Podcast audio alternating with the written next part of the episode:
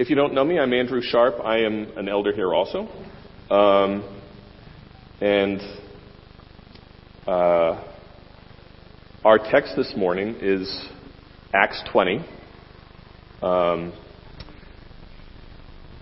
we have been going through the book of Acts, which is a chronicle of the early church and its growth. And it's, it's a long, sprawling book, and there's lots of action.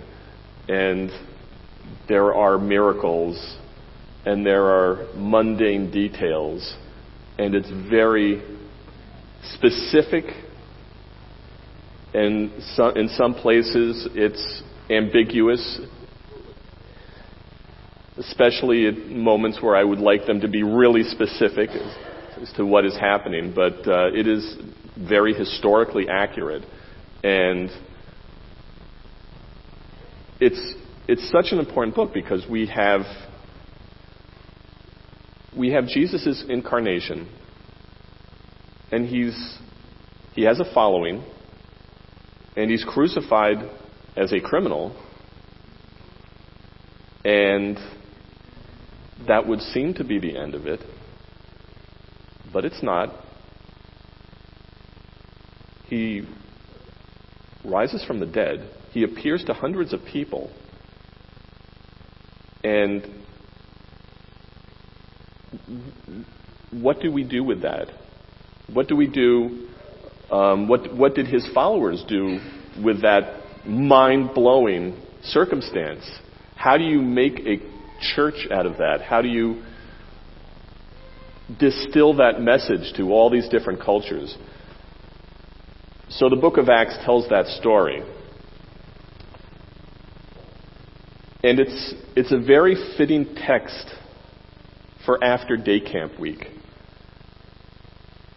If you're new to the church and you weren't familiar with day camp, you certainly got a flavor of it uh, with the slideshow. There are crafts and dramas and lots and lots of singing and lots of games we had over 145 registered campers. I think that probably was higher, but that was as of Monday morning. It is a, it is a major undertaking for our church. It is a labor of love. Amazing things happen during the week. Amazing things for the campers, amazing things for the staff. And it's, it's such a profound experience to to convey to kids how much God loves them and, and why Jesus came to save humankind and bring the world back to himself. And it's just, it's a very rich and wonderful experience. And now it's ended for another year. And we as a church kind of take a deep breath and we think ahead to what's next. We think about the fall and all the things that God's going to do in this place. We think about the programs that we're going to have for children, for youth, men's ministry, women's ministry. It's, it's a time of transition. The new school year's in sight. We're sort of on the doorstep of what's new, you know, something that's going to be very different in the matter of a few weeks. Young men and women go off to college. That's a huge transition. But even just going from fourth grade to fifth grade is a big transition.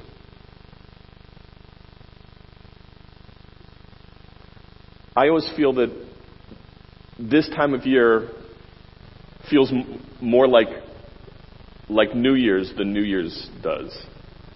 Because we're just changing the calendar on January 1st, but here we're really changing a lot of significant things that are happening in our lives. It might be my favorite time of year. It really might be. And Acts 20 is also about transition. We see Paul addressing the leaders of the church at Ephesus and he's basically telling them goodbye. He's not going to be seeing them again.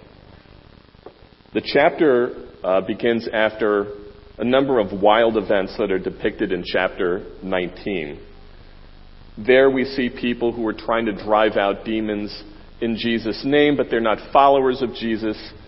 Um, so basically, these magicians were trying to name drop Jesus to demons, and the demons are like, well, we know Jesus, and we know Paul, we don't know you guys. Um, and we also have a near riot that happens because there are artisans who are making statues of the Greek gods, like Artemis. And people are starting to be drawn away from believing in the Greek gods to believing in the true God and in Jesus based on Paul's teaching and the teaching of the disciples. And the artisans are not pleased. They are losing revenue. And so there's nearly a riot that happens there. So we pick up in chapter 20. And it, early on in the chapter, we have a rather weird story about Peter, I'm sorry, about Paul teaching in Troas. And he is, he's in a house, he's on the, uh, an upper room, which they tell us is on the third floor.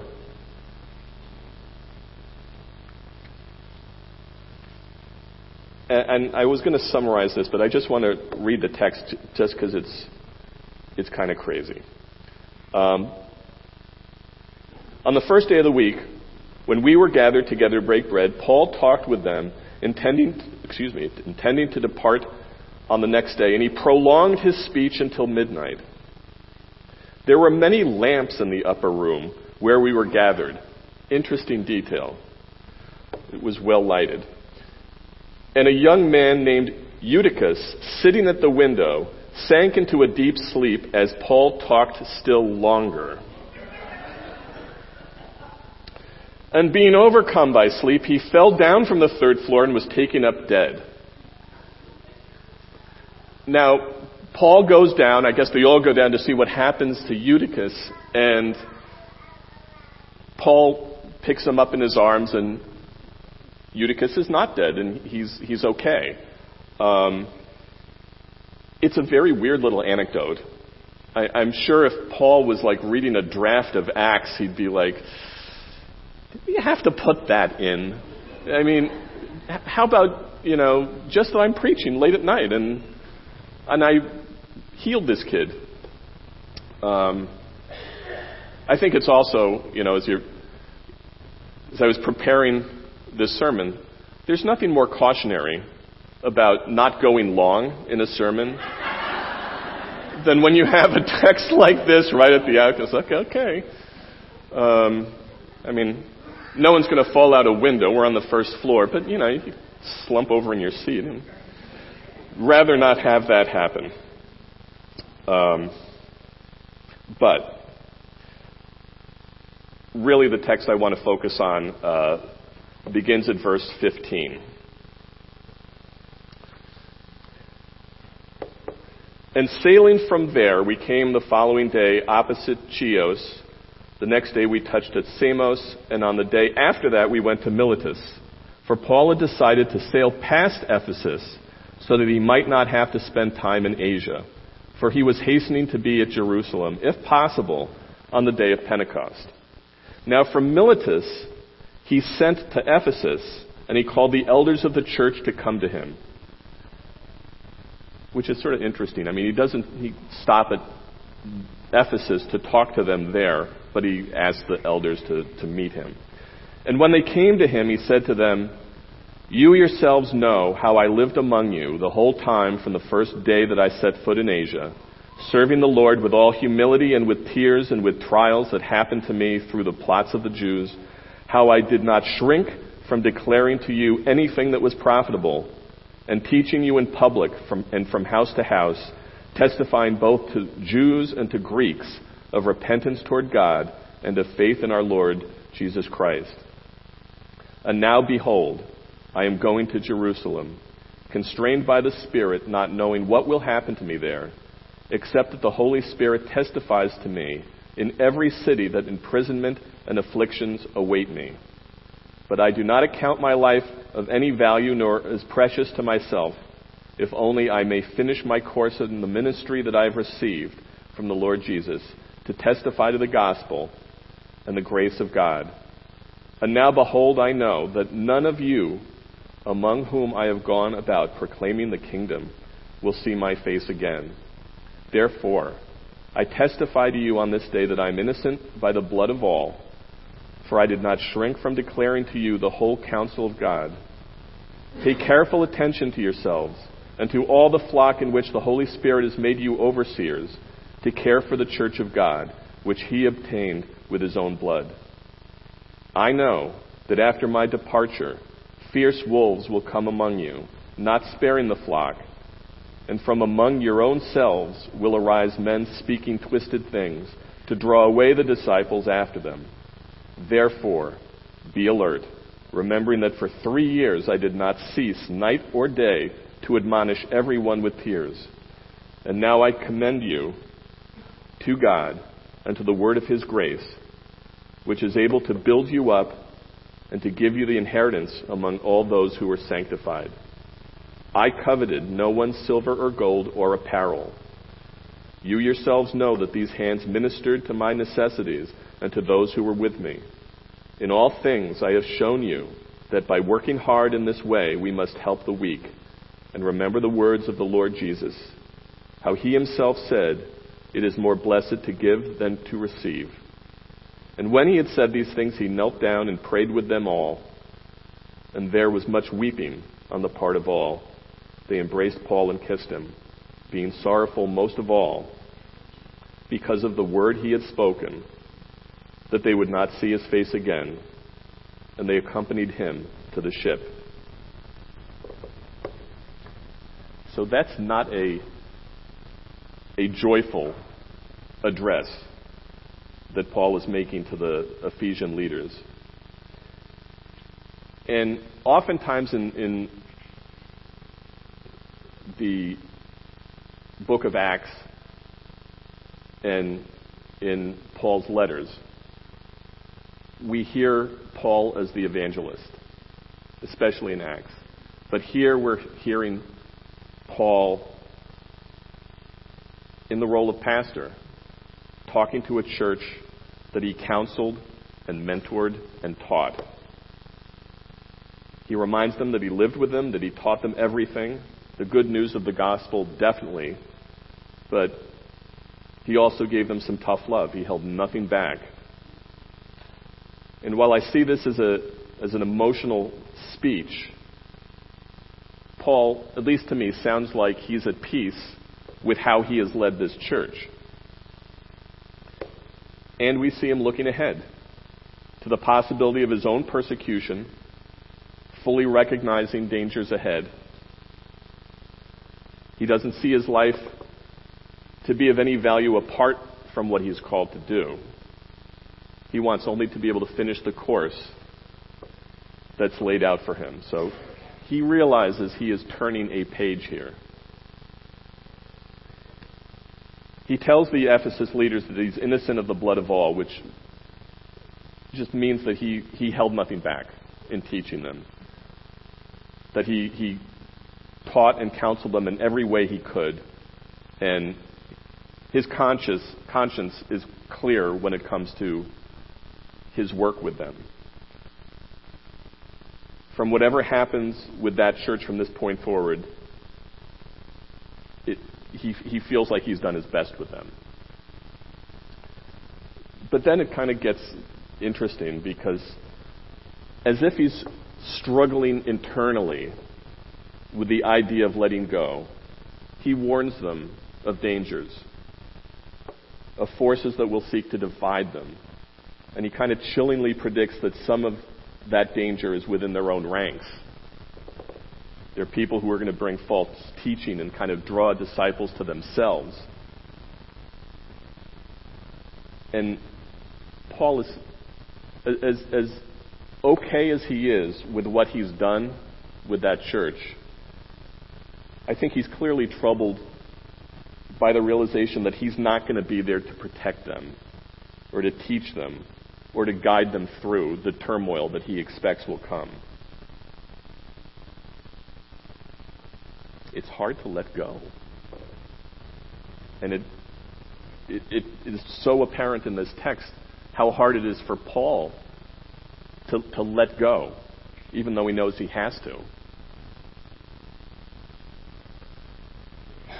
When, when children go off to school in the fall, or young men and women go off to college, or people go into the working world for the first time, you know, the influence that that parents have,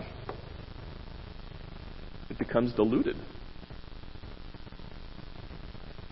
Because we were the primary voice. And now there are a lot of other voices competing for our kids' attention. Some of them are going to be good and positive, good friendships, supportive, and some will potentially be harmful. You've, you've no doubt heard of the term helicopter parenting. It describes the tendency that many parents to be almost hyper vigilant over the activities of their kids. That term did not exist when I was a kid. No one talked about helicopter parenting. I, this is a different world. When I was a kid, parents, at least where I grew up, they basically let their kids free range like chickens. And there, there was a minimal amount of supervision. Um,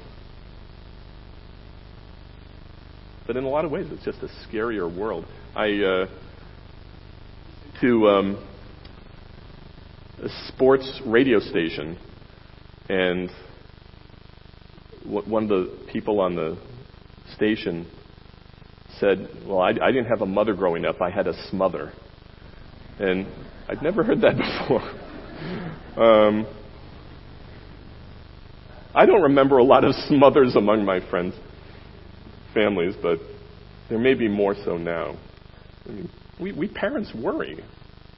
It, it's a it's a big and scary world, and I, I think we we believe and probably with good reason, that our kids don't appreciate all the dangers that are out there.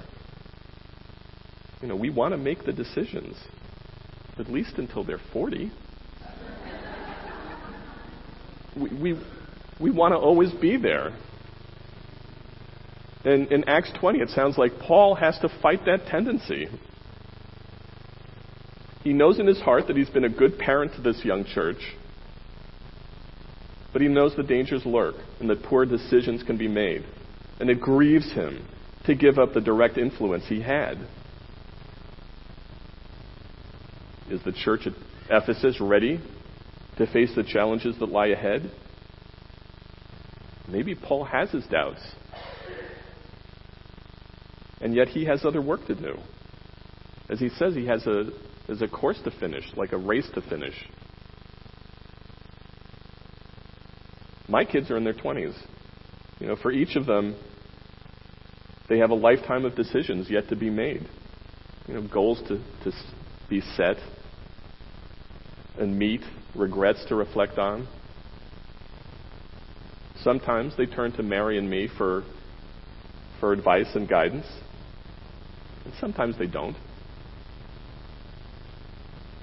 And like Paul, we, we let go of control. But you never let go of love and the worry that comes with it.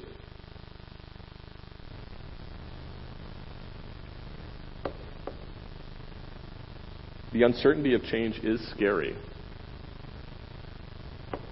It's almost, there's almost a cottage industry in, in corporate America of change management because, because it's so hard for, for some folks to, to change how they do things or to, to be told that they have to learn to do their job differently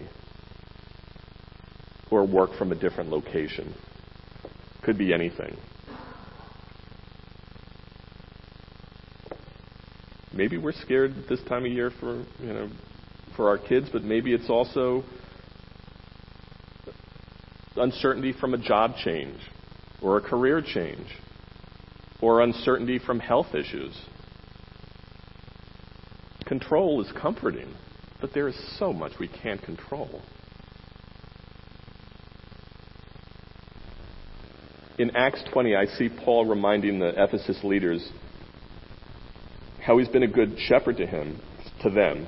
But I also hear Paul reminding himself of the foundation he laid in that church. And what's left for him is what's left for us.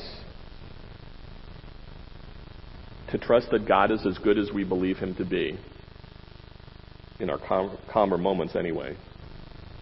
And that God is for us even as we can't always feel that in the moment, especially when we're stressed out and anxious. Paul knows he has a path to follow. He's resolved not only to trust in the work he has done at Ephesus, but also the path that God laid out for him. So he is not making a retirement speech to the church at Ephesus. But he had made the decision to obey the Holy Spirit as it directs him to Jerusalem, even though that doesn't sound like the most pleasant of prospects. Obedience never sounds like something to be excited about. You know, our culture certainly doesn't tell us that we should gravitate towards obedience. You know, instead it tells us that we need to be our own people, to be self actualized and self realized, the boss of our lives, the CEOs of our own careers. But at its core, Christianity tells us something very different. It tells us that our fullest lives lie in obeying Jesus and in following Him. Even as when we do that, we do it so imperfectly. So, this is a time of year when many of us are on the doorsteps of transitions. Maybe it's in our families, maybe it's in our work lives, maybe it's in our education.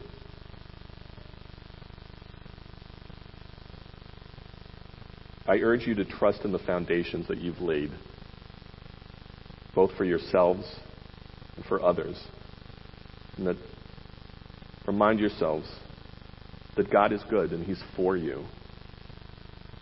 And He's for the ones you love. And seek His guidance. And as best you can, follow it.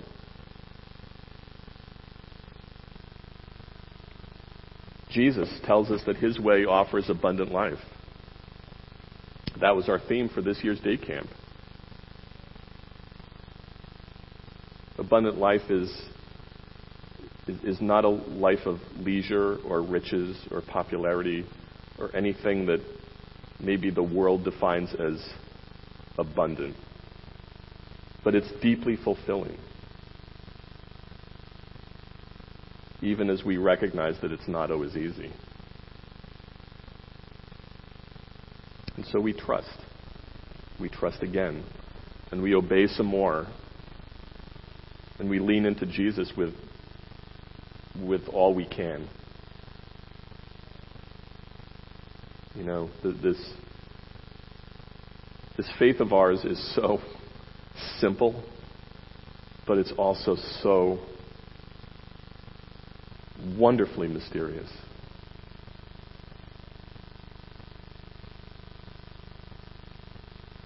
And we need to give up our control to embrace that.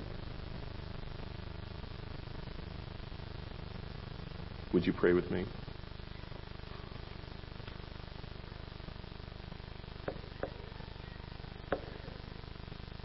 Heavenly Father, this is a this is a season of transition. Sometimes it feels like the calm before a storm. There's excitement, there's uncertainty.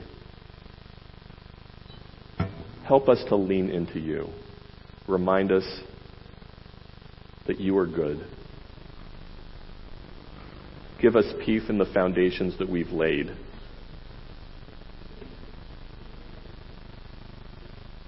And the faith to let go in areas where we need to.